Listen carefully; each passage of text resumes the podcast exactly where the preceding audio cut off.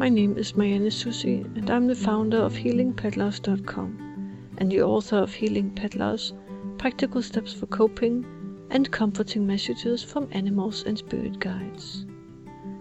In this episode of the Healing Pet Loss podcast, I will talk about the signs our pets will send us to comfort us after they have passed. After the death of our pet, we often look, hope, or pray for a sign from the other side that our pet is okay. Especially after a shamanic healing journey for us and our pet, we will very often stumble upon, or more accurately, be made aware of, meaningful coincidences, also known as synchronicities. It was the Swiss psychologist Carl Jung who introduced the term synchronicity. In his book Synchronicity from 1952, Jung gives an example of a synchronistic event. A client of his was telling him about a dream of hers, in which she was given a golden scarab, which is an amulet in the shape of a beetle. While she was telling him about the dream, he heard a noise by the window. He went to the window and discovered it was a beetle. Synchronicities are very common after shamanic healing journey, and they remind you that what you do affects not only yourself but also the world around you. They will show you that there is a connection between and an overlapping of what is inside and what is outside. Synchronicities remind you that the universe really is nurturing and supportive. It is very possible, and even likely, for you to experience some kind of sign after the death of your pet which feels meaningful to you. I can briefly mention a couple of examples. One woman found a rose blooming out of season on her beloved animal friend's grave, and one man met a bee buzzing around inside his home at night in the dead of winter. Others have encountered butterflies at times they were asking for or needed a sign from their pet. One little piece of advice is do not try to find synchronicities, they will find you. Your mindset should be one of relaxed alertness. Be calmly aware and pay attention when you go about your daily life.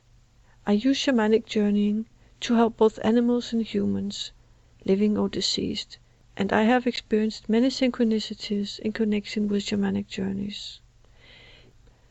Getting confirmation like this is always a life affirming experience. If you have read my book, you will have read about the time when my beloved cat Rumi sent me a sign from beyond, a few days after he had been killed by a car, in the chapter entitled Synchronicities and Signs from the Pet in the Afterlife. One of the more spectacular examples happened in connection with a shamanic journey I did to help my cat Freedom when he was grieving the death of his best friend Pidiput.